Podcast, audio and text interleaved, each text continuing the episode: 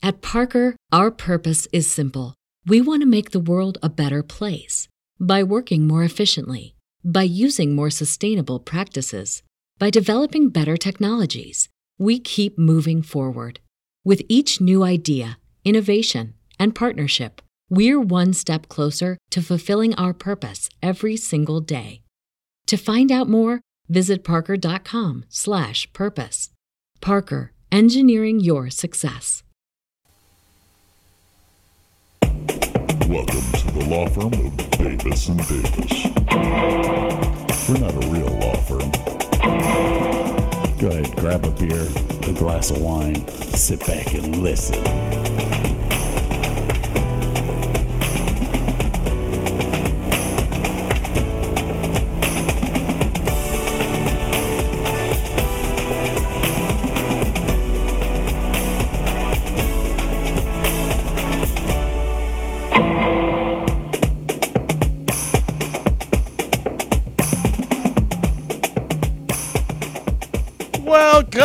Ladies and gentlemen, to another exciting episode of Davis and Davis whatever the hell we call this. podcast from hell. Uh, yeah. Uh, and and for for those of you, we were going to start at uh, at seven thirty because I had to work late tonight, and it is now uh, seven fifty five. But for the first time, it was not my fault. Burke was a dumbass. Yes. Uh, so I I, uh, I guess I guess I need to I need to start our discussion here with uh I went to the eye doctor last week okay. on on Wednesday after the show. Uh, I'll bring that up. And uh, I I I sat in his office and he turned, he looked at me and he said, never and things I will be happy and my curse will be lifted. You can go off and rule the universe from beyond the grave. Indeed. Or check into a psycho ward, whichever comes first, huh? Actually, that's not what he said. Um, he It did never say, gets old though. I though. want to be just like you. I figure all I need's a lobotomy and some tights. Tights. You wear tights? No, I don't wear tights. I wear the required uniform. Tights. Shut up. So he, uh, I, I, I told him that I, I use my computer a lot. Um, so I now have a prescription for computer glasses, Yeah. which Yeah, that's what that's what these are. which Like I, I I literally measured exactly the distance from my eyeball to my screen and took that with me and said I it's exactly 15 and a half inches. She's like, "Wow, you did your homework." Like, yeah. I, I yeah, he asked me. He said, "How far is your screen?" I said, "About three feet." Um, because my screens are a lot further Further away, yeah. Um, and he did all the calculations and wrote a prescription, and I was like, "Okay." Uh, my eyes have gotten worse. And they will continue to as you get Yeah. older. Um, I am now at a two point five on the Richter scale. Yeah, I was going to say I, I don't. Yeah, that could be good or bad. I, I have no clue. Uh, I just that's, go in and say I want glasses, and they do it. Yeah. That's the magnification level. 2.5. that means that it is magnifying two and a half times the size of everything. And honestly, right now, I can't read Burke's name on the screen. so, so that that was that was some of the excitement that I had this week. Uh, I'm buying a car. Oh, what did you finally? Because we've had some discussions about this over the past week or two or ten. I found Did, a you- did you go with the Ford? no. Oh, I found a 2011 BMW 328i convertible with 56,000 miles on it and never been in an accident. I'm just gonna say I told you so right now. Hmm. Oh shit! I just oh no, that's on my iPad. Ah, Oopsie. Thank God it is. Thank God it's Gorilla Glass. Okay. Um. Uh, here's the thing. When we had our conversation, you said yourself that the Mazda was a good choice. The Miata. Yeah, it's yeah. You Or said that whatever. you said that the BMW was actually a good choice, but a little more expensive to repair. I went and did a whole bunch of research, and uh, the the owner took it to the BMW dealership every year, every every year. He had them change the oil. They he had them do everything. There are over 18 entries, and they're all going to the same dealership, which is the dealership here. Let, let me ask you a follow up question to that. Sure. Did did you call said dealership and ask them how much they charge for an oil change? I don't have to worry about that because Quick Car down the road here actually does BMWs. Okay. So, and they only charge $35. So I'm not worried about it. Okay. Fair it's enough. It's a used car. I'm paying under 10 grand for it. Nice. Did you, private owner? No, it's being sold through a dealership. Oh, okay. Uh, the one you were telling me about. Yep. You seem to like them quite a bit. Uh, because of the fact that I know how thorough they are. My actually, my next door neighbor here had a BMW 5 Series, and I used to take him over there to go get his oil changed and all that. His oil changes were only like 75 bucks over there, which is not a, a lot of money.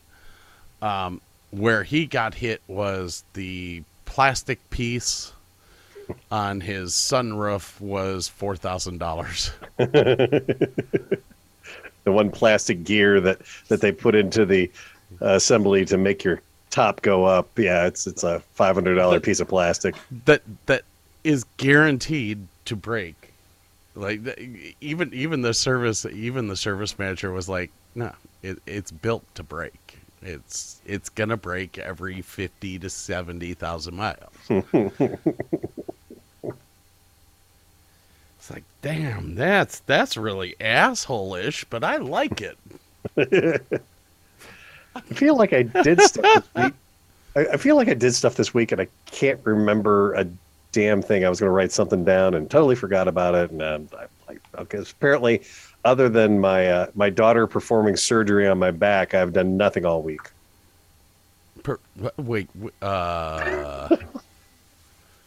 uh, which daughter was this? the eldest one, the one that's you know going into nursing school.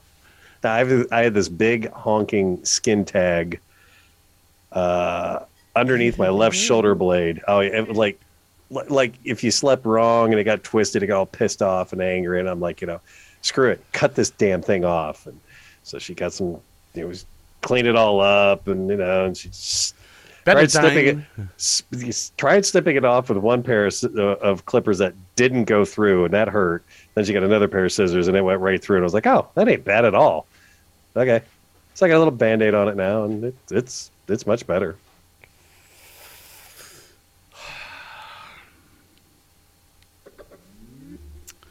Yeah, I did not need to hear that. Mm. Ooh. Okay, because I've I've got like four under my arms. Oh no no no oh no. Well, they do uh, when you cut them, they do bleed quite a bit. I would suggest doing the the freezing them off if they're under your arms. I I was actually gonna do the rubber band thing. It's not bad. It just takes forever, uh, and then like the rubber band starts slipping down to about the midway point, so you're still gonna have a bump. Um, I, I'm gonna try the freezing thing and see how that goes because I've got a few more under my arms also. And he's sweating. Oh my gosh. I'm about to. Well, if he, Burke noticed I had my phone in my hand, which means Scott's turning the air conditioner down. Took his glasses off, wiped his head. I was like, "Oh, we gotta mess with that." All right, so I, I guess I, I guess I'm going to go through the rest of before we get to our alcohol. I'm going to go through the rest of my weekend, okay. which consisted of a pretty box coming to my Oh, house. yeah. Strap yourselves in, kids. This is a good one. I know the ending too. So uh, it it showed up. I think it was Saturday, but I had to work Saturday, Sunday. I had mon- I had Monday off, so I That was like. I was like, okay, I'm just gonna wait until until Monday. So I open the ingenious little box, and and I pull out some eight gigabyte RAM and put in 64 gigabytes of RAM. and I press the power button and it lights up all nice and shiny. I was like, ooh. Ooh. So, so Sunday, you sent me the picture of the box. I I do believe it said it's alive. the same thing you sent me with when yours lit up. Yeah, Um, it's it's not perfect, but it's alive. So so I fired it up. I did not put my NVMe in yet. So and I haven't transferred everything over. I did hook up Zoom. I got onto Zoom. I was like, okay, that's cool, that's fine. I haven't transferred all my music and stuff over, so I'm not using it tonight. But I did play Planet Coaster. He and Scott called me on the phone whilst he was firing this up, and it was the most hilarious. I, I, I, was like, Burke, I, I've got to go. I've got to go ride some roller coasters. He's like, okay, normally it takes me eight minutes to load my biggest park, and like, oh shit, it's already on. What the hell? oh, look how pretty the just the Oh. torches are. Oh, oh man, there's fireworks, and they're so pretty. I okay, my old computer was so slow that the fireworks show that I did, which is, I think it it, it times out to be eleven minutes long. Uh, on my old computer, it would start shooting off at eight o'clock in the evening at the park, and it would finish when the park was closing. Now that the computer is actually running at a regular pace, it starts at eight o'clock in the evening and finishes at about noon the next day. You have to adjust that a little bit. Gonna have to fix my fireworks display now.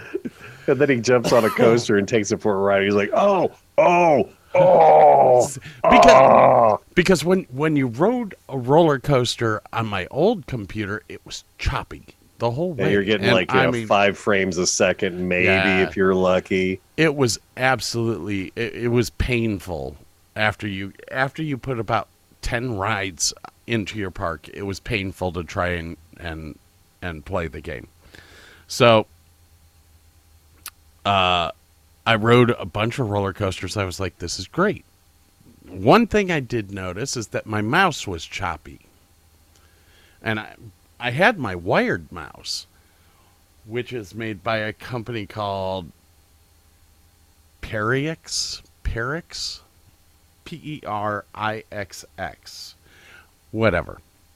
Uh, it's a wired mouse. Uh, with the the the thumb ball. Okay, yeah, I, no. I love it.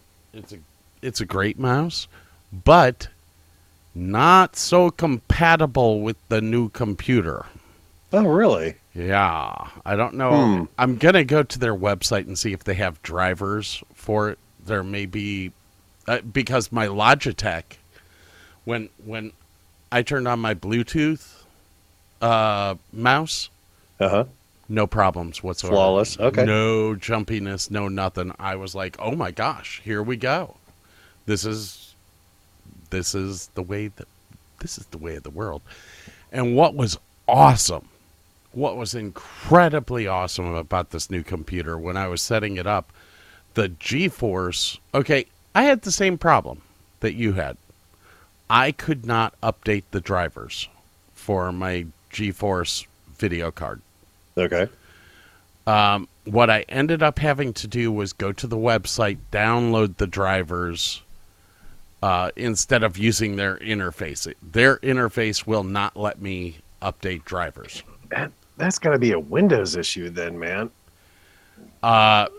So I was actually able to download the drivers, put them in, everything.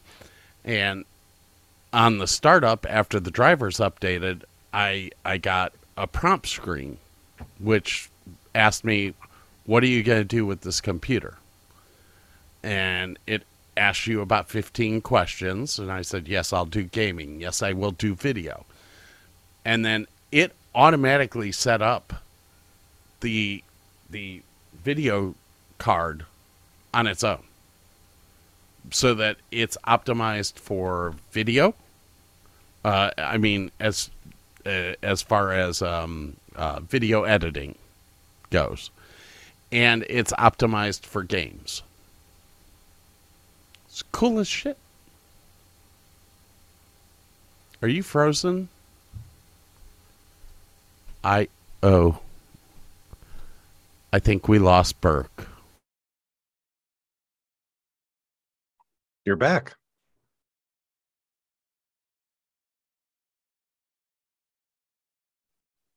Yeah, I don't know where I went, but I'm back.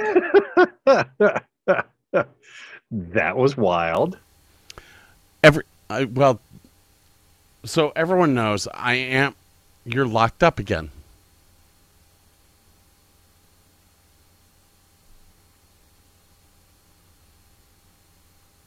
Are you there now? I am. Are you having bandwidth problems? Because your video is very uh, pixelated. Oh, it says my internet connection is unstable. Oh. So now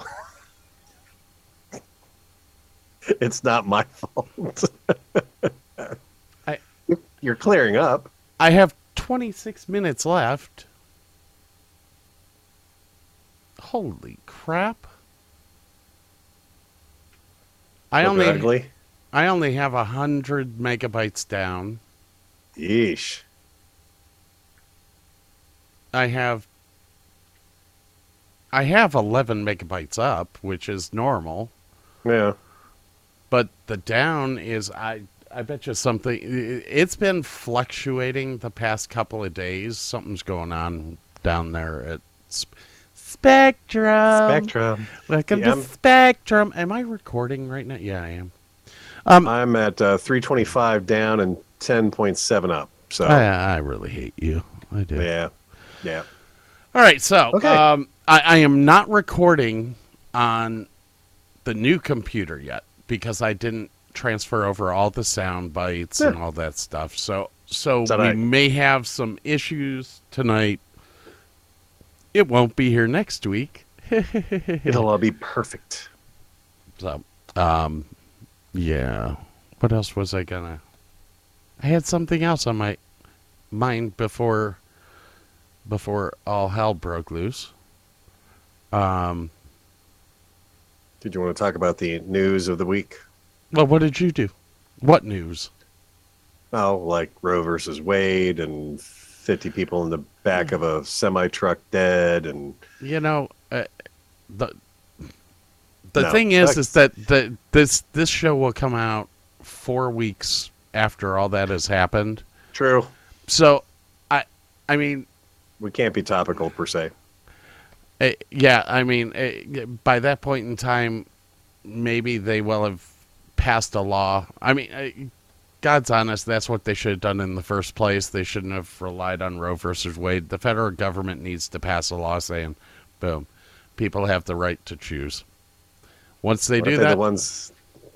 Yeah. aren't, Okay. well, once once they do that, there's I, there's nothing else to be done. the The Supreme Court threw it back at, at the states, but the federal government has the right to pass a law, but they won't. I don't know why. They haven't done it for 40 years. They were living off of Roe versus Wade, and at some point in time, somebody was going to overturn it. So, uh, you know, now they need to get off their duffs and pass a law so that nobody can can be infringed upon. Yeah. That's all there is to it. And the other stuff, the the truck full of Mexicans that died down here, while that's while that's a a horrible thing, um, it comes down to the fact that that we're not checking for that stuff anymore. You you you got to tighten up security on the borders. That's that's all there is to it. It was a truck full of people. We have X-ray machines. If you drive your truck into California, why are they not at the border? I, I, it's just I, I'm done talking about government. It, it just seems like our government is full of a bunch of idiots, and I'm just this is true. done talking about it because they're never gonna fix it. The, and the thing is, they keep getting reelected. Democrat or Republican, they keep getting reelected. So, uh, A great Netflix show. Uh, the guy that does Adam Ruins Everything yeah, did uh, a Netflix special all about the government called the G Word, and uh, it was a really great show. It was a really great show. it's a, uh, yeah. I, I just, I don't even, I, I go to work. All the people there want to talk politics. I drive around in my cart and don't talk to anyone. Have a good day. Okay. Uh, I, what I can't think of any, I can't think of anything else that I did all week other than deal with internet idiots and and the fact that Kelley Blue Book is the Kelley Blue Book is saying that a four year old Civic should be traded in for more money than you could buy a brand new one for. Uh, you have to go to you have to ask these people. Okay, do you know anyone that would buy a four year old Civic over buying a brand new one because of the same price? Anyone? Anyone? Yes, but Kelley Blue Book said. All right, fucking sell it to them then. I, I, I don't know what to tell you about. I mean, Kelley Blue Book. I I don't I don't trust them. I I Uh, saw their their algorithms are driven by the fact that all of the rental car companies are scooping up every used car in the market, paying well over retail for them. So that drives the algorithm to go, well, this is what they're selling for. No, unless you can sell your car directly to a rental car company, you're not getting that fucking on trade. It, it ain't happening.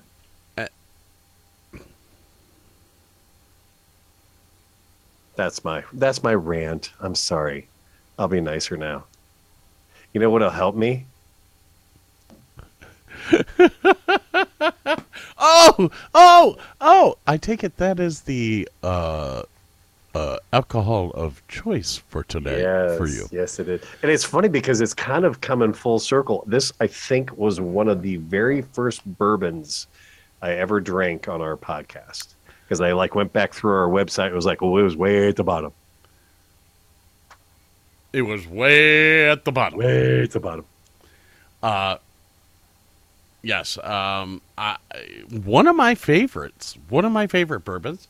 If you would like to explain to the audience what you are drinking, This, my friends, is Blade and Bow. It was the original one I had was gifted to me, and I almost feel like it was a bad thing because I started off with such good stuff, and everything was kind of second fiddle to it. But we're back, and I get to kind of drink it and review it again. I, I've already had a small glass while we were talking. Mm. Very smooth. Lots of vanillas, uh, oak, almost like like a hint of cinnamon kind of smell and taste to it. But for being what uh, 91 proof, very very smooth, very tasty. And we're gonna pour some more. I wonder if you can hear that. Oh, oh yeah. Oh, sorry. Sorry, audience. Sorry. Yes. Mm, sounds good. Mm. Yeah, that that's a little bit of wonderful right there. Okay. Um. Okay. Today, myself, uh, I, I am of course always drinking my beer, but my dear man, uh, Ooh, pretty glass. uh, thank you, thank you.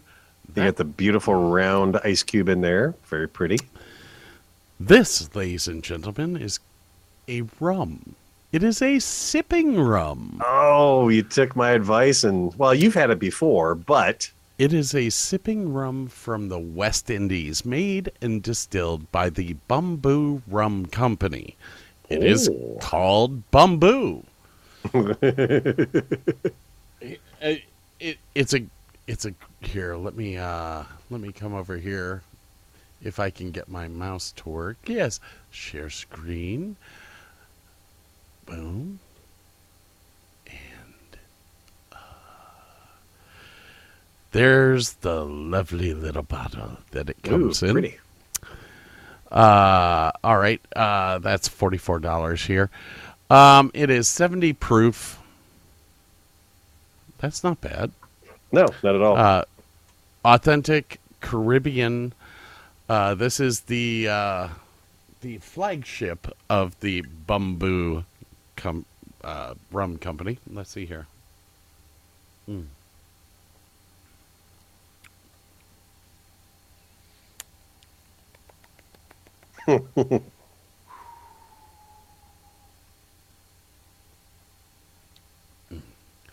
Dude, that is like drinking a shot of vanilla extract. oh wow. Um, that is extremely good. Uh, yeah, that's that's yeah. Um, how do I explain this? There is a lot of uh, a lot of vanilla in it. Not a lot. Of, not a lot of spices. I thought it was going to be spiced. And that, that- Um, and when I had mine a couple weeks ago, I was the same way. I thought it was going to be like like a dark rum, but it was not. It was just Mm. I mean, that's something that you could sit there and, and sip all night long. It's it's got a lot of vanilla flavor to it, which is is kind of weird. It's not a caramel flavor; it's vanilla. Um. Wow. I I'm gonna give that a two thumbs up. that that shit will put hair on your chest, and I'm going. I, I, I'll tell you right now, that will creep up on you. Uh, but most sipping rums will creep up on you. That's why they make it. Hmm. Yes, I could totally. You know what I could see drinking that with? Like uh, a root beer. Mixing it with root beer. interesting. Yes, I think that that would go very well with the root beer. I think it would because it's not like totally sweet because of the alcohol content in it. Right, right. Um, but it's got sweet tones. I think that vanilla mixed with root beer would just totally knock your socks. I think you'd be like, "Ooh, this is like cream soda." That's what it say- was. That's what it tasted. It tastes like cream soda. Oh wow. Oh, dude, I I only bought a little 350 milliliter bottle of this. This I got this from our our Your, buddy your good friend, yes. And uh, th- this is. Ooh, I, I'm gonna have to bring you some when I drive up there in my BMW.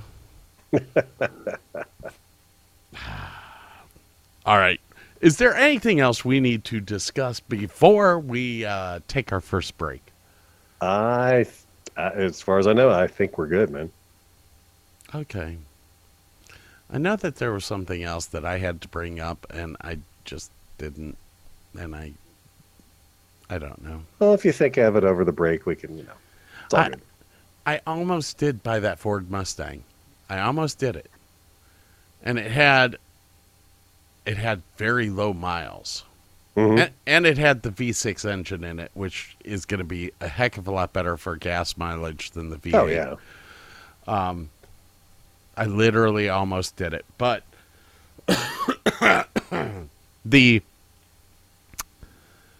the fact that I've never had a Ford make it over 200,000 miles drove me nuts.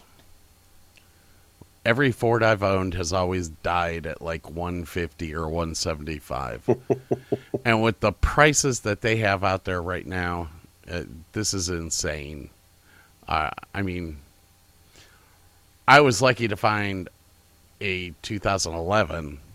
Okay, that's that's that's 11 years old, people, and I'm paying almost ten thousand dollars for it. That's insane. Yeah. This this world needs to come to an end. Ah, yeah. Um, on that note, I guess I'm going to. Uh, I, I I'm gonna lead us uh, into our first break Okay. with Something new?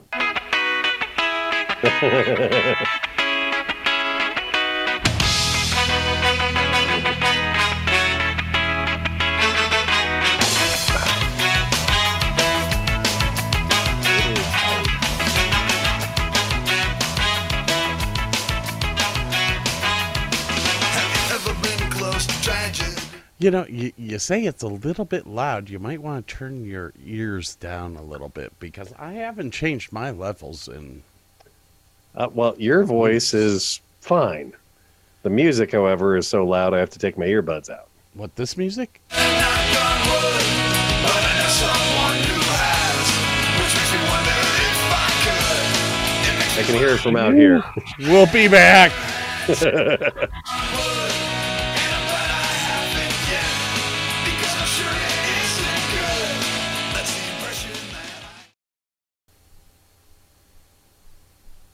At Parker, our purpose is simple. We want to make the world a better place by working more efficiently, by using more sustainable practices, by developing better technologies. We keep moving forward. With each new idea, innovation, and partnership, we're one step closer to fulfilling our purpose every single day. To find out more, visit parker.com/purpose. Parker, engineering your success.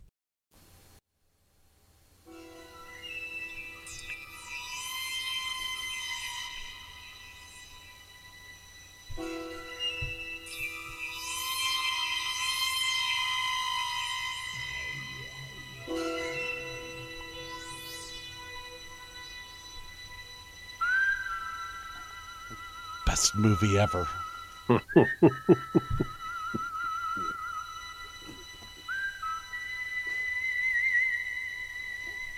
Betcha Burke can name that tune in four notes. oh, okay. I've had enough fun with that. Hey, today, today, ladies and gentlemen, Scott had this brilliant idea after watching a bunch of Tim Burton movies to rank our top 10 uh, directors. Uh, correct? Yes, yes, you did. Um, there we go. Uh, and and Lone Wolf McQuade's director did not make my list. I- What? I'm- I know, I know. The heck? It's just- I don't think Burke can handle that. I, I, I don't know what to do myself, man. I, I, I I've kind of lost all respect for you. Oh, listen to that, baby. Mm. Mm. Hey, this was this was a lot harder than I thought it was going to be. Yeah, I, I started getting into this, and I'm like, oh, I should have this director on there. I'm like, no, wait a minute, this is my favorites, not who like should be the best director. And it was like once I put it in that mind frame, I'm like, oh, this is much more fun. But it was like, it, it was it was tough. I mean, you, you, I know you only have ten. I have two honorable mentions that I just want to like pop real quick in there. So, but yeah, uh, and and and that's fine. I, the the reason, sorry, the reason I didn't have uh, uh, any honorable mentions was because I it was hard enough to pick the directors that I picked, but I I felt it almost a disservice to honorably mention somebody like Francis, Francis Ford Coppola. I mean, I, that's that's like saying, "Oh, you're just not good enough," and and that's not it at all. This No, list is the directors that I love love to watch their films. Yeah, And- no, and- that's. I mean, it's it's. This is an opinion poll, not. This is. I don't know. I don't even know how to describe. This is this is how I feel. This is not like you know. Do I think Francis Ford Coppola is the best director in the world? He's one of them. Did he make my list? No. Yeah, he's, he's you know. He is he good? Yes. Do I do I appreciate him? Yeah, it's kind of like me and Scotch. Yeah. I know good Scotch when I taste it. I just don't like it, and it's that's me. I'm just a different breed That's of cat. a- I, I, uh, it, it Yeah. was it was very hard to to go through there, uh, go through the list that I had, and and cut out people like that. But in the end, I have a different taste. Yeah. Just just like Burke has. This is why I think this is going to be an interesting list because Burke's tastes are different than mine. Now, Uh, I'd, I'd be willing to bet we've got. Uh, I'm going to say four minimum crossovers. I was gonna say half, but four four sounds a little bit better. Okay. Um, okay, so with that, I have my notes on Google Drive because Burke's taught me that Google Drive saves everyone's life. A- and you can look at it on your phone or at work or where. Yeah, it's just the poo. Um, now, I would like to bring up the word of the day. Uh oh. We, wait, when when did we start having a word of the day? just for this show. Oh. The word of the day is auteur. Did you come across that word in your looking up all these fine directors? Um, off the top of my head, I don't remember it. Okay. Noun, a filmmaker whose personal influence and artistic control over a movie are so great that the filmmaker is regarded as the author of the movie. Ah. There are a couple auteurs, I would imagine, on both of our lists, but just keep I- that in mind. I do believe since the majority of the directors that I have were actually the writers of the movies. Well, and that is something else also. I I did kind of notice that like most of my picks were not only directors, they were writers and producers. And a lot of them did all three on a lot of their films. So Yeah. Yeah, so I I, I think we're going to have a little bit of crossover. The auteurs I I- definitely believe that almost every one of the directors that I've chosen uh, Fall would, in be- that category. would definitely fall in that category. Um, All right. So real quick, uh, just two runners up. Uh, Frank Darabont, who was the director of uh, The Mist, uh, Walking Dead episodes, The Green Mile, and The Shawshank Redemption. Absolutely brilliant director. Uh, and I it doesn't have a t- he only has 11 director credits to his name, although he was nominated for an Oscar three times. Um, and, and just Shawshank is one of my absolute all-time favorites, and I just I had to I had to give him a shout out because I love Shawshank. I'm like I love he's looking up at the clouds at, at the you know stormy sky at the end, and la- I was like, oh god, I have to have him on there. And then the other guy, David Lean, ever heard of him? no. Uh, Great Expectations, Oliver Twist, Oh, The Bridge on the River Kwai, great flick. Lawrence of Arabia, Okay. and another one of my absolute all-time favorites, Doctor Zhivago. ah, that that's come up before. Oh yeah, 19 director credits, won two Oscars. So those are my shout out. And Wes Anderson would probably be in there because I just love his look and style and framing. And but anyway, okay, two and a half. Sorry. That's okay. uh, why don't you start with your number 10? My number 10 is kind of a relative newcomer. Um, and I'm going to butcher his name probably to death because I believe he's French. Uh, Denis Villeneuve. Although he does have 23 director credits, 11 writer, and three producer credits. Uh, he did the movie Sicario, which had three Oscar nominations. And I'm going to bring up Oscar nominations quite a bit on my list. However, comma, possibly Okay. one of my most favorite, famous or favorite ones on this whole list has zero Oscar nominations, and yet I love his stuff to death. So it's it's a little bit of a metric, but not hundred percent. Um, so yeah, this guy did Sicario, which had three Oscar nominations. Blade Runner 2049, which had five nominations and two wins, and Dune with 10 nominations and six wins. Um, I don't have a ton on this guy, but he's got this he's got this weird way of making the audience confused, anxious, uncertain with his techniques of his filming.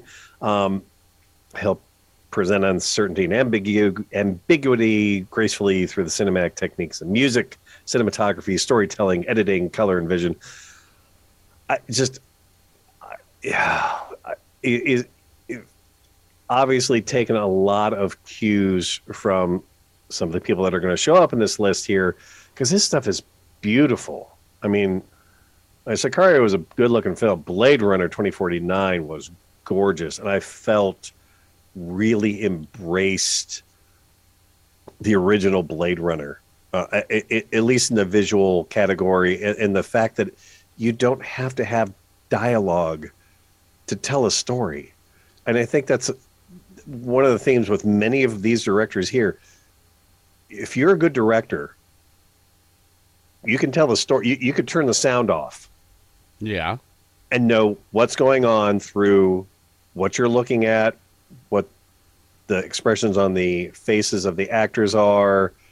You know, you don't have to listen to a film to get what's going on, and and that's one thing I think this guy kind of has down pat. And I'm just dying to see the next Dune film come out because I'm a big old Duneaholic. So that's my number ten. Okay. I'm looking because I thought one of the guys that maybe not. Maybe I'm smoking crack. Who knows? Who knows? Um Maybe you just had some on your pizza. Air crack pizza is pretty good. uh yeah, I don't think so. Um let's see here. Tends to catch fire in the pizza oven. I don't know. Yeah, I don't think so. Savage. uh, yeah, I'm, I I swear I saw Blade Runner on one of my lists, but uh, Well, it's it's, it's it going to show have- up in one of my lists. it may have. Uh, I don't know. All right, so my number ten. Um, I had to look this word up. Apotheosis. I have heard that word. Forgive me, I do not recall what it means. Well, let me tell you here. Uh, the next, or the number 10 on my list, was born July 29th, 1953, in Brooklyn, New York. he is a celebrated American documentarian. Oh wow, I, I did not have a documentarian on my list. He achieved his apotheosis with the movie The Civil War. And we all know, between the two of us, who's a big history buff around here, hmm and it ain't me. I mean, I like history, but not It- like you it- like. It would definitely be me. It'd be you. Um, this this person's name is Ken Burns, and Ken Burns has been a documentarian for years. No, wait, But- skinny, skinny guy, dark hair, Skinny guy, um, dark hair. kind of Yeah. tall. I, I know this dude. Yes. yes, yes, yes. I- yes. I, wouldn't say tall. He's only five foot seven. They actually oh, really? Oh, he just comes that- off that way, but he's he's very skinny and Um, very skinny, looks very emaciated. Uh, but yeah. he- here was the thing with the Civil War. You have a movie with some of the biggest actors in the world playing in it. Uh, and when I say biggest actors in the world, I'm I'm not mixing words. This this movie had let me bring up my list here. Starring Sam Waterston,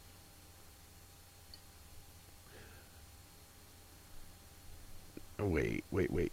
Yes, this is it. Julie, Julie Harris. Okay. Let's see here. Uh, Morgan Freeman. Uh, Jason Robards. Oh well. uh, George Plimpton, Jeremy Irons.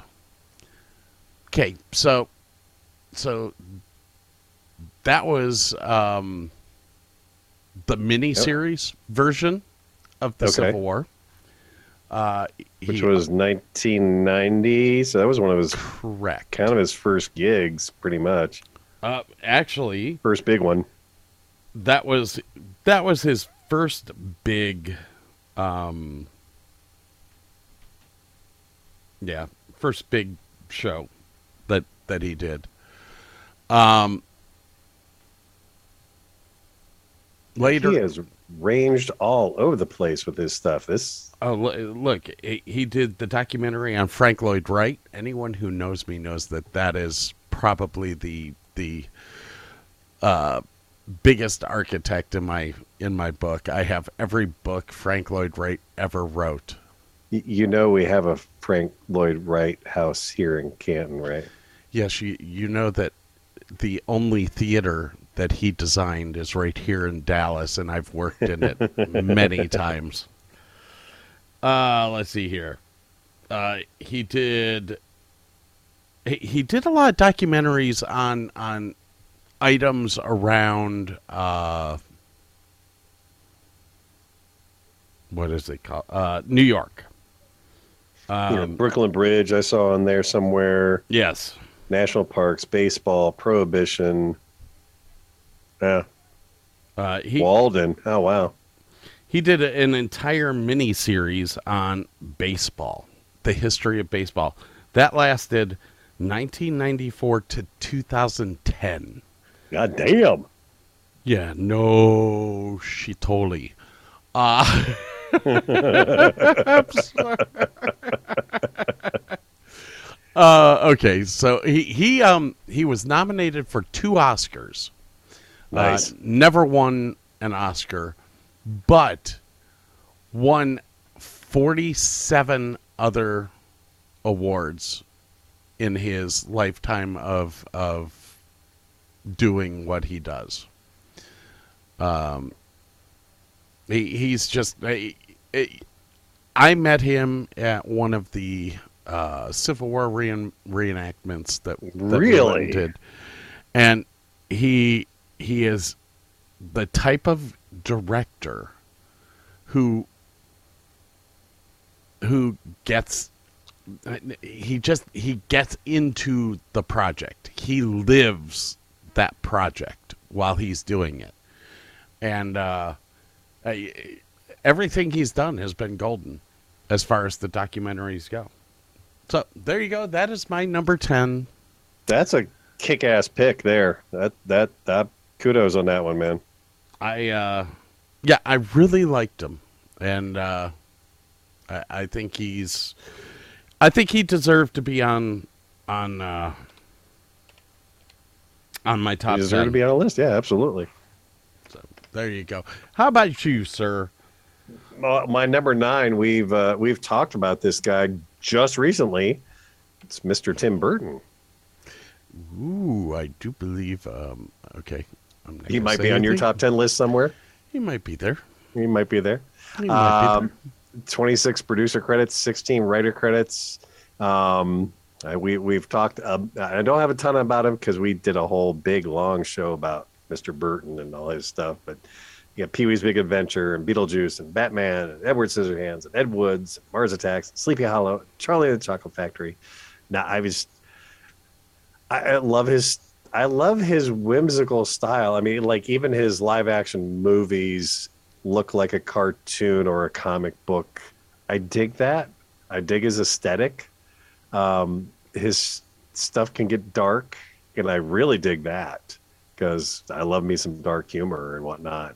So no, it, it's I- but the the okay something that we discussed when we did the Tim Burton thing was that that while he can get dark, it it never goes into a place where it's where it's horror. yeah, it's know? not it's not totally scary without redemption. Right. Beetlejuice was brilliant. What what what a freaking brilliant Oh, movie. yeah. Still gave me nightmares when I was younger. Yeah, I mean, there's some images that are just bloody frightening, but I mean, you know, the the ending is happy and and rainbows and whatnot, and yeah, no, it's it's all all's well that ends well. Um, Night Nightmare Before Christmas was brilliant. Corpse Bride was brilliant. Yeah, Um, no, I, I I I I love watching his movies, so he had to be on my list. So that's my number nine. Well, I'm sure that we might have a little discussion about him a little bit later. I figured that's why I didn't go too much into this one. He, he's he's much more your favorite than mine. I I love him. He's I on my list. He he's on he's on my list, but he is much higher. uh, number nine for me uh, comes a gentleman born March twenty seventh, nineteen sixty three, in Knoxville, Tennessee. Knoxville, Tennessee. I had no clue about that. Um, Already don't- then. I don't know why they give the height, but he's six foot one. Already. Um, in January of 1992, he became a first time writer director for the movie Reservoir Dogs. Ah, I am talking about the infamous Quentin Tarantino. There are lots of reasons to love Quentin Tarantino. Now, one of them is the fact that um, uh, Kill Bill, he he he put Uma was it Uma Thurman in that? yes. yeah, in a in a tight bodysuit. And that just, I mean, I, I, I yeah, I, I- think the only other movie that she looked better in was The Producers, but that's you know. He, he also shows up on my list uh, just a touch higher. So Uh, Pulp Fiction. oh, this God. this was the movie that got me with with Quentin. I was like, this is freaking brilliant. It was you. You had to. Be, I you had to pay attention and think. I hate to say this to people, but you actually have to be smart to understand the humor in Pulp Fiction. Oh yeah, You have to actually think. And the thing is is that he he's so good at masking it. I mean, he masks crazy as funny. Mm-hmm. And it, it it was I, I he was so good at working. Now John Travolta has been known as an actor that can be hard to work with sometimes. If he gets it into his head, he can be a hard person. Just well, it- but I mean, Quentin it was directly responsible for getting him back on the scene because he hadn't done shit for years. it was it was incredible. I mean, the way that he got uh who was the guy? Laurence Fishburne? Samuel L. Jackson. Samuel L. Jackson. It wasn't. Why do I always get those two mixed up? Um, just the the way that that they they worked together was. Oh yeah. Oh yeah, was- that was a great pairing. Oh my and god. if you ever saw any of the behind the scenes looks, Quentin Tarantino is really, really big on on discussions with his actors. He reminded me a lot of John Hughes.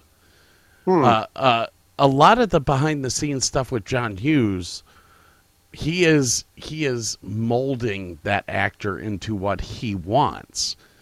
But telling him why, not just telling him go do this. He's like, He's this is this is if you do this, this is going to do this and this and this, and it's all going to fall into place. he's making him think, and I thought that that was a a, a wonderful thing. Um, let's see here, uh, Reservoir Dogs, Pulp Fiction, Kill Bill one, Kill Bill two, Guest director on Sin City. uh, another one of my favorite movies. Oh god, I love Sin City. uh, Um, Grindhouse, Inglourious Basterds, which is uh Inglourious Basterds, I think, is his pinnacle.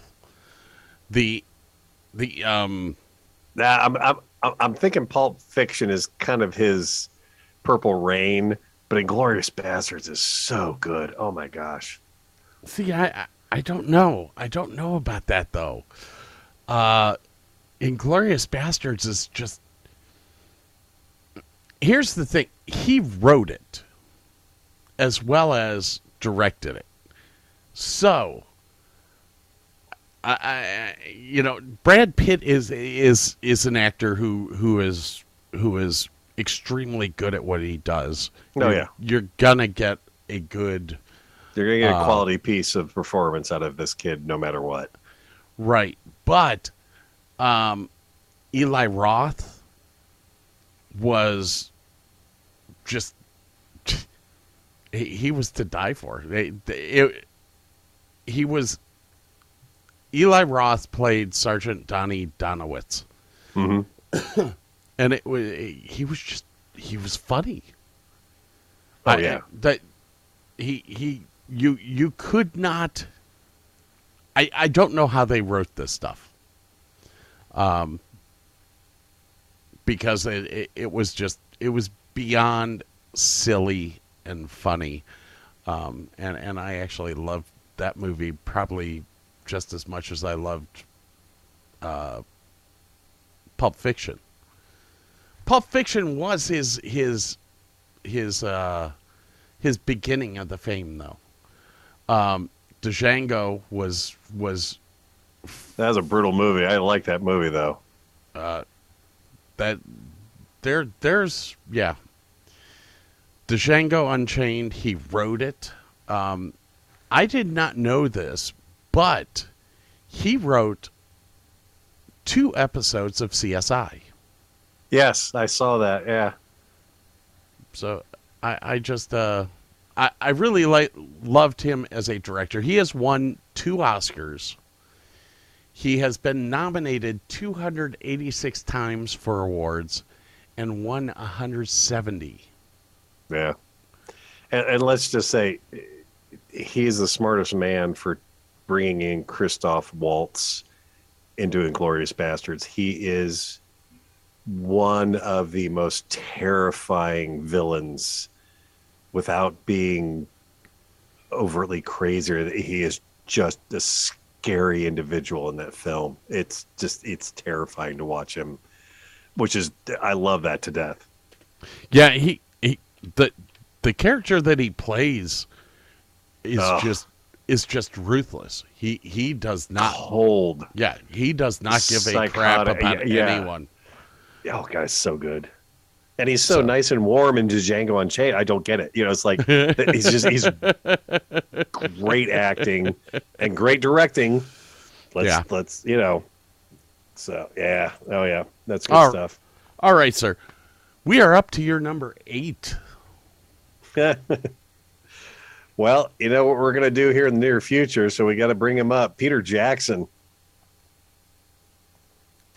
Somehow I feel he is on my list somewhere. Okay, so maybe we're gonna do more than five. Uh, Peter Jackson. Um, uh, uh, Peter Jackson. Gosh. Uh, inventor of Weta Studios. yes. Um, Well, it, the co-creator, but yeah, well, okay, co co create. That's still he is Yeah. one of the guys that created it. yeah, oh yeah. Um, and anyone who doesn't know what Weta is, Weta actually was the first company to um, to Special effects for movie and television in New Not- Zealand, right?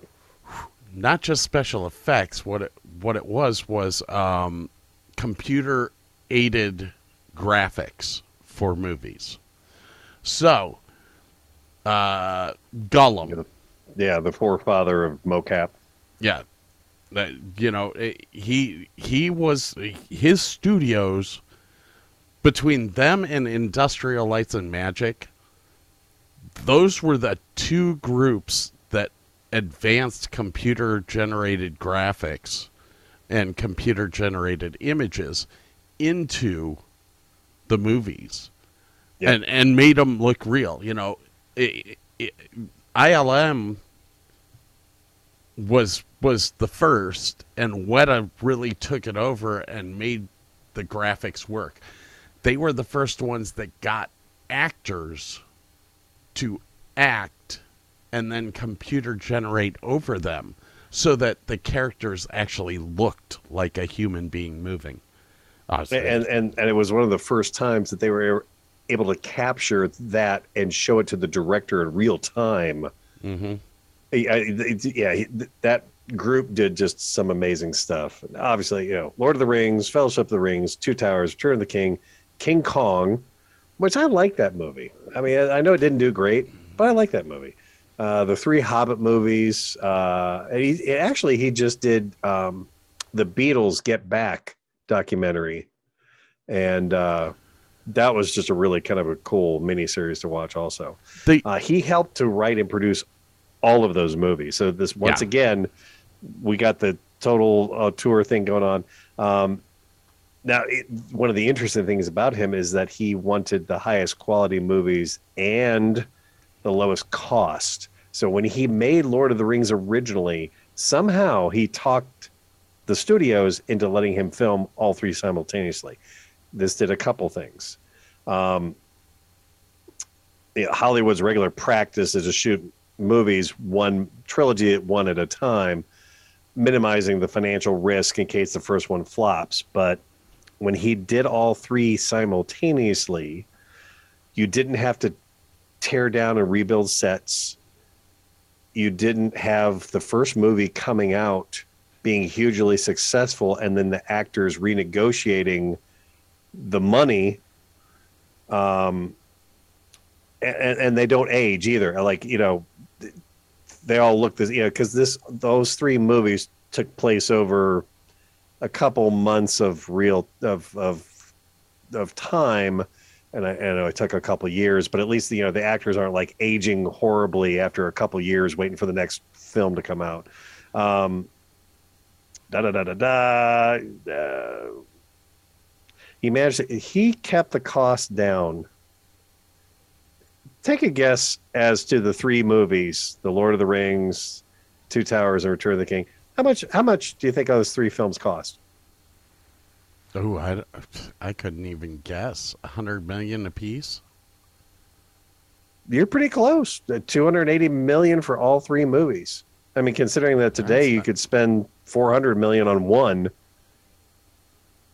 Back in the day, that was pretty darn. And he had all of those special effects to pay, like you know. So I mean, it was pretty amazing back in the day.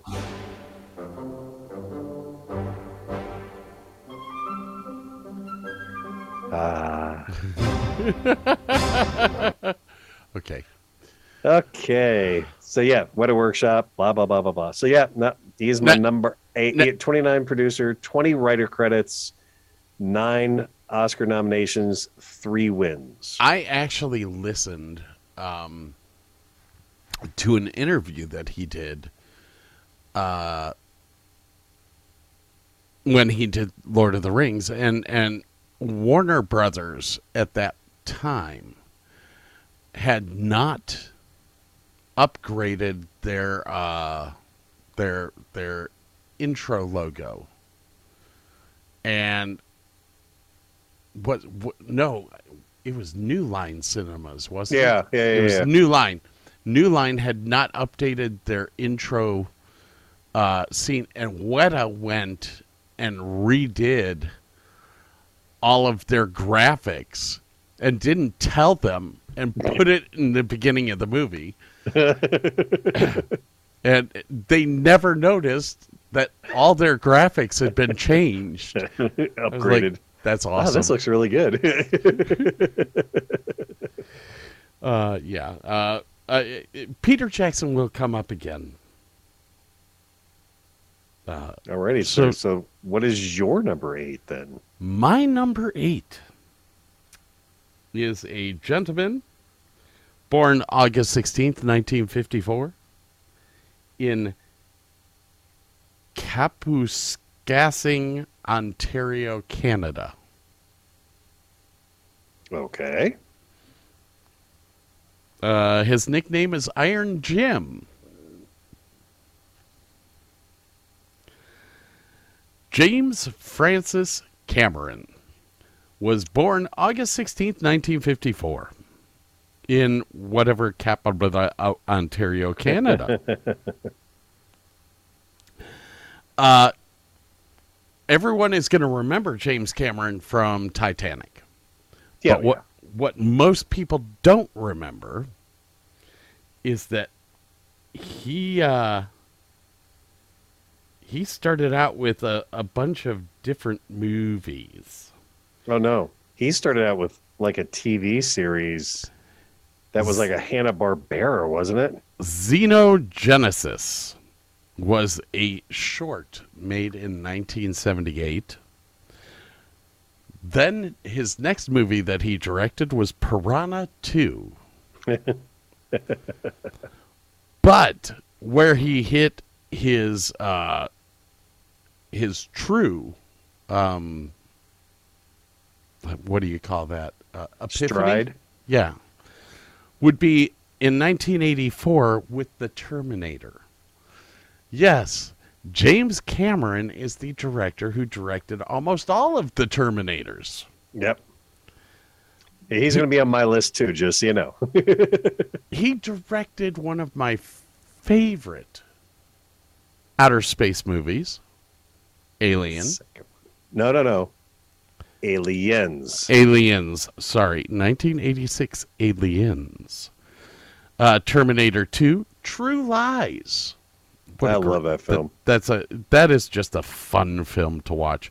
Earthship TV, which was a TV movie documentary. Okay. Um, he did Avatar, oh yeah. and for all of those, yes, he he was he was Mr. Titanic. Um. Yeah. it- well, I, apparently, Avatar three is in Avatar two is in post production. Avatar three is in post production. Avatar four is filming. Avatar five is filming. Mm-hmm. I, a lot of avatars coming out soon. I don't know how many blue people we need to stare at, but we're going to. This gentleman has won three Oscars. Uh, and I do believe Titanic was the first. Yes, Titanic Best Director, Best Picture, and Best Film Editing. Oh, Titanic had 14 nominations and 11 wins total. Oh, they they're only listing Best Film Editing, Best Director, and Best Picture. Um, Avatar had nine nominations, three wins. Oh, you see that that's his three wins though. That's his three. He he won for best picture, he won for best director, and he won for best film editing. okay. Actually, Terminator 2 Judgment Day had six nominations and four wins. Yes, but that wasn't James Cameron himself winning. No, no, no. I'm just saying the, the films. And I'm, I'm going off of like, if you direct a film and you have that much control like James Cameron does, that kind of seeps into everything. Um, so, uh, you know, the film won that many Oscars. It probably no small part Ooh, to he- him. He won the Dallas Fort Worth Film Critics Association Award for Titanic in There you go. 1998. There is no higher honor in this land. Yeah, I, I did not vote for him. What about the Abyss? You didn't even mention that. I love the Abyss. The Abyss was not high on my list. Um, Really? yeah, it was oh not. God, I love that. Come on, listen to what I named off. I mean, Avatar, Titanic. Oh.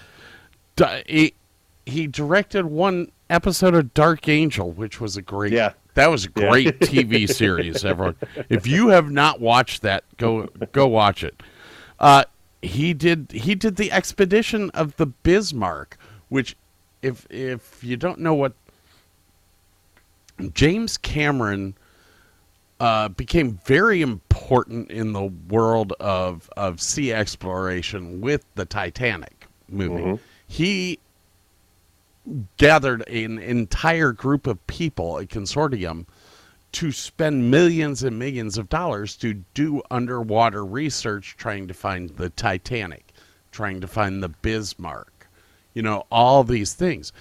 So so yeah, the the abyss wasn't really on my list, but look at these documentaries that he did on finding the Titanic. Yeah, yeah. It's some It- cool stuff. He he's he's just a really really neat director who I think um who I think was was uh, uh kind of a visionary for for not just sci-fi stuff but but the the way that he recreated the Titanic was just insanely awesome. Oh yeah. Uh, all except for the fact that what's his name dies, Leonardo DiCaprio. He didn't have to. It's bullshit. It was a bullshit. all right, we're up to Burke's number seven. My number seven, and once again, I, I, I looked at this guy and I'm like, I just like watching his films. I enjoy his stuff. I'm putting him on here. Mr. Robert Zemeckis. He is not on my list. Oh, thank goodness. We're, we're, I think we're up to more than five at this point. So, Mr. Zemeckis has 33 director credits, one Oscar win, 53 producer credits, and 29 writer credits. Um, such movies as Used Cars, Romancing the Stone, and then, you know, you got Back to the Future, one, two, and 3 Mm-hmm. and those are just fun films. Uh, Who Framed Roger Rabbit? That is just a fun film. It, it, he he has a very very keen comedic mind. Oh gosh, yeah. And Who Framed Roger Rabbit was just a blast of a film. Any if you watch any of the behind the scenes stuff, every person that was on that film says they loved doing that film. Uh, Death Becomes Her. I love that film. I love that film. Oh my god, I love that film. F- And, and uh, Forrest Gump. I mean, come on. Who doesn't know? Who hasn't heard of Forrest Gump? Um, he also did Contact, which I have read that book by Carl Sagan, so I didn't hate it as much as a lot of people did. I, I kind of liked it. Um, Castaway. Wait, who hated it? Uh, There were I- a lot of people that did not like Contact. I loved it. I thought it was great. I- Like, yeah, it's Zemeckis. He took some. I mean, every time Hollywood does a movie on a book, they're going to take a lot of, you know, well, that's not going to translate well into film. Let's change it. There's a lot of stuff changed, and that's okay. I still enjoyed that movie immensely. Um, Castaway. I mean, that is just a fantastic film from beginning to end. I mean, like you feel like you are going down in an airplane in the ocean, and it is scary as hell. And I, I just I love that film. And the Polar Express, I've not seen it all the way through. It's a family favorite of a bunch of people. I felt like I had to mention it. Um, and he was another one of those pioneers of like digital cinema and CGI. He really pushed um, getting that into movies. As a matter of fact, around the year 2000, he helped finance the Center for Digital Arts at the University of Southern California. That's how much this guy loves computer stuff in movies that he wants future people to get into it and do it and, and improve it. Um, and this guy is all over the place. I mean, he, he, great range of stories, great range of genres. I mean, I, I, those are all favorites films of mine. So I, I had to put him on my list, and there he is. That is Okay. my number seven. Okay, we've got two minutes and 50 seconds to make it through my number six and your number six. Are you ready for my number six? Yes, Oh, shit, I'm on number seven. Oh, we're you're on. we're Do your to- seven. Yeah, we're going to have to break here soon. um, do you remember us talking about a movie called Alien? Yes, you thought And that you- somebody you else said- did it. you said, no, that's Aliens. Well, Alien is on my list and is Yeah, one of the movies from this gentleman, born 1937, November 30th, in South Shields, County Durham, England. He also, remember me saying, think I heard Blade Runner somewhere in my list somewhere. Uh yeah, Blade Runner, Black Rain, one of my all-time favorite movies. I've never seen it or heard of it. You're you you whoa, hold on here. You've got to be kidding me. You've not okay. we, we've gone back and forth with the. I can't believe you've not seen that before. So don't don't Mike- judge me. Michael Douglas Uh huh. plays a New York City cop Yeah, and he he arrests a yakuza member and must escort him back to Japan where he's being extradited to. Uh, it is it is just uh, Andy Garcia's in it. Uh, Ken Takakura is in it, um, and Michael Douglas, and it's just it's it's brilliant. They end up killing his his partner, and it's uh, he he goes basically into the underground in Japan to to make sure that his man gets uh gets turned in, and and I mean, this is one of those movies where where honor is is is incredibly important. Like they they cut a guy's finger off just because he didn't fulfill his his prophecy. His obligation. his obligations. Anyways, that's just part of what Sir Ridley Scott has done. He's very high up on my list, just so you know. Um, Scott wanted to join the Royal Army. His elder brother Frank had already joined. That was my timer saying, I know, I heard it. Hey, time to Um, break.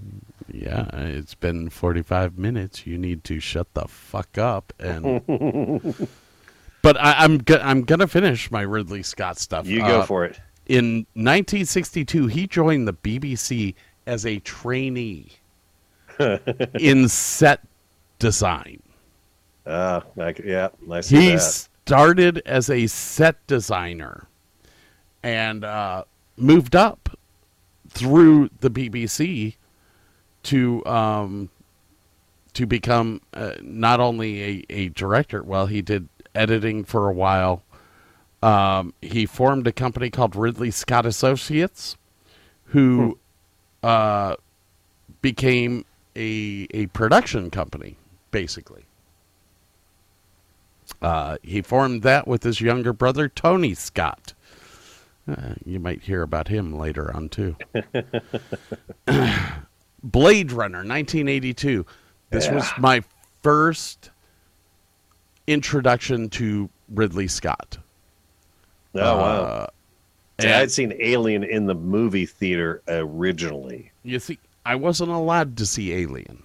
Yeah. So so I didn't I didn't get to see it. But I was in high school and uh my I was what was what I was taking a course it, it was it was through the English department but it was all about films oh and, wow! and how to relate to different films.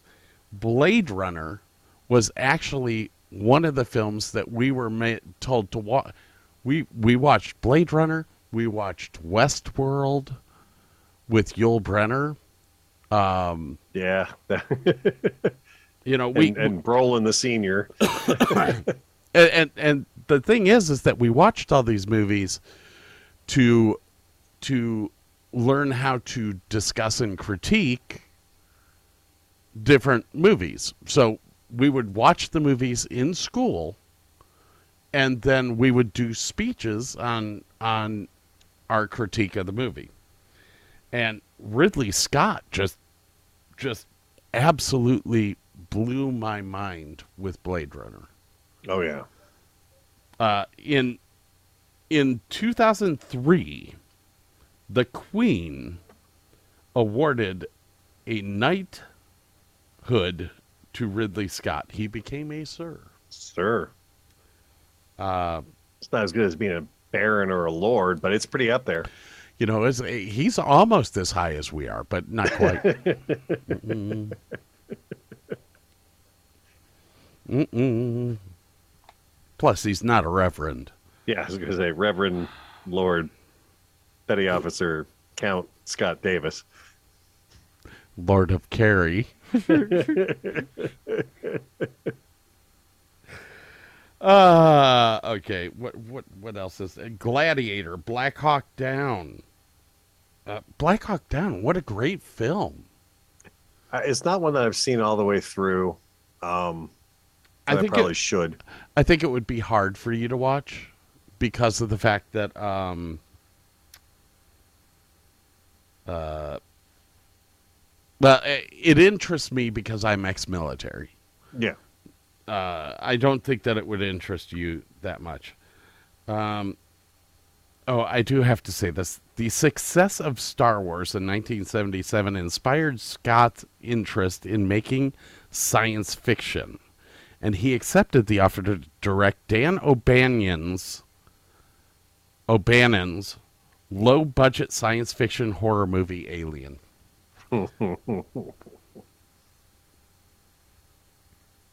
Uh, I, I, I really, I really don't know what else to say about this man.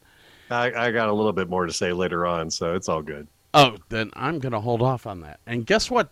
Guess what It's- time it is? It's time to take a break. Uh, ah, yes. Um, where, where am I gonna? What am I gonna? Yeah, we'll do that. We'll do that one. We'll do that one right there. Ah.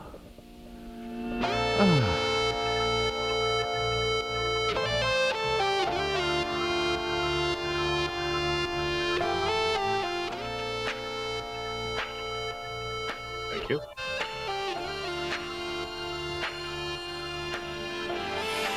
All my life been hustling and tonight is my appraisal. Cause I'm a hooker selling songs and my pimp's a record label. This world is full of demon stocks and bonds and Bible traders. So I do the deed, get up and leave a climber and a sadist, yeah. Are you ready for the sequel?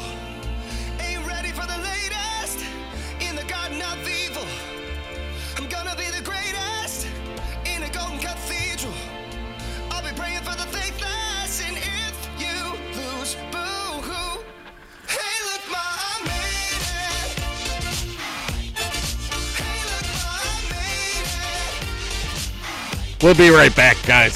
See you soon. Says, he says, if it's a dream, don't wake me, don't wake me. Hey, make sure that you check back soon for part two of this podcast.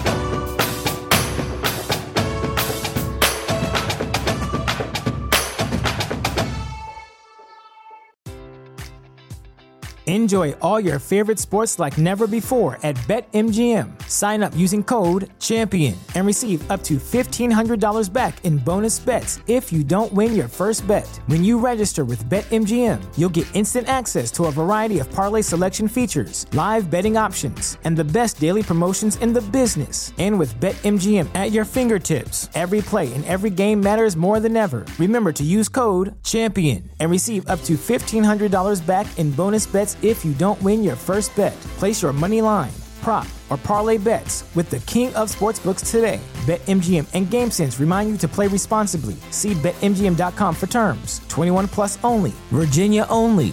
New customer offer. Subject to eligibility requirements. Rewards are non withdrawable bonus bets that expire in seven days. Gambling problem? Call 1 800 Gambler. Promotion. Promotional offer not available in Washington, D.C. At Parker, our purpose is simple.